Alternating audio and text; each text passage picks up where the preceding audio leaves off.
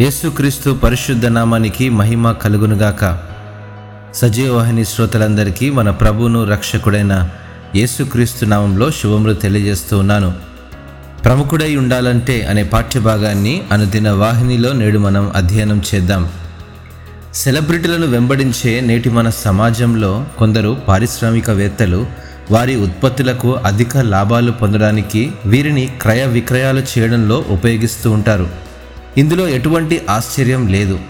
ప్రముఖులను వెంబడించినట్టు ఆ దినాలలో కూడా కొందరు యేసుక్రీస్తును కూడా వెంబడిస్తూ ఆయన బోధనను వింటూ ఆయన చేసే అద్భుతాలను గమనిస్తూ ఆయనను తాకితే చాలని ఆయనతో ఉంటే చాలని కోరుకుంటూ అనేక మంది యేసును వెంబడించి ఆయనను సెలబ్రిటీలానే చూశారు.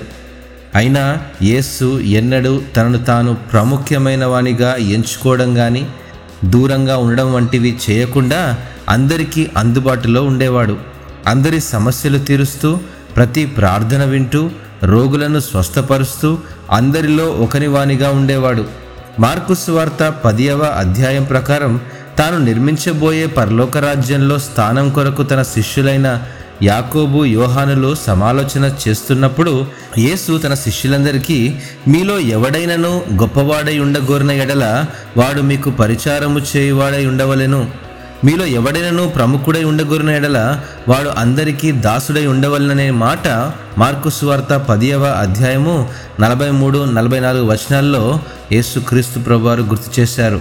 అదే అధ్యాయాన్ని ధ్యానిస్తూ ఉన్నప్పుడు యేసు ఈ మాటలు పలికిన తరువాత వెంటనే తీమయి కుమారుడగు భర్తిమయ్యను గ్రుడ్డివాడైన ఒకరిని నేను నీకేమి చేయగోరుచున్నావని అడిగినప్పుడు ఆ గ్రుడ్డివాడు బోధకుడా నాకు దృష్టి కలుగజేయమని అడిగినప్పుడు యేసు నీవు వెళ్ళుము నీ విశ్వాసము నిన్ను స్వస్థపరచునని చెప్పెను.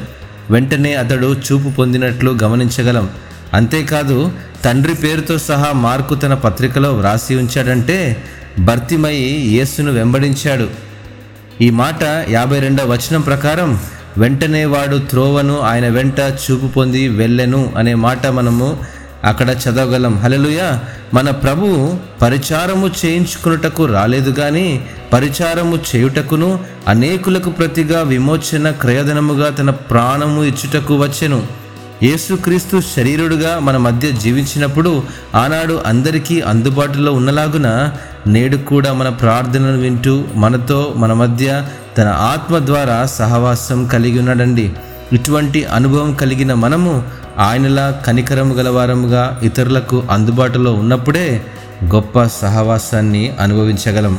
దేవుడు ఈ వాక్యమును ఆస్వాదించినగాక ఆమెన్.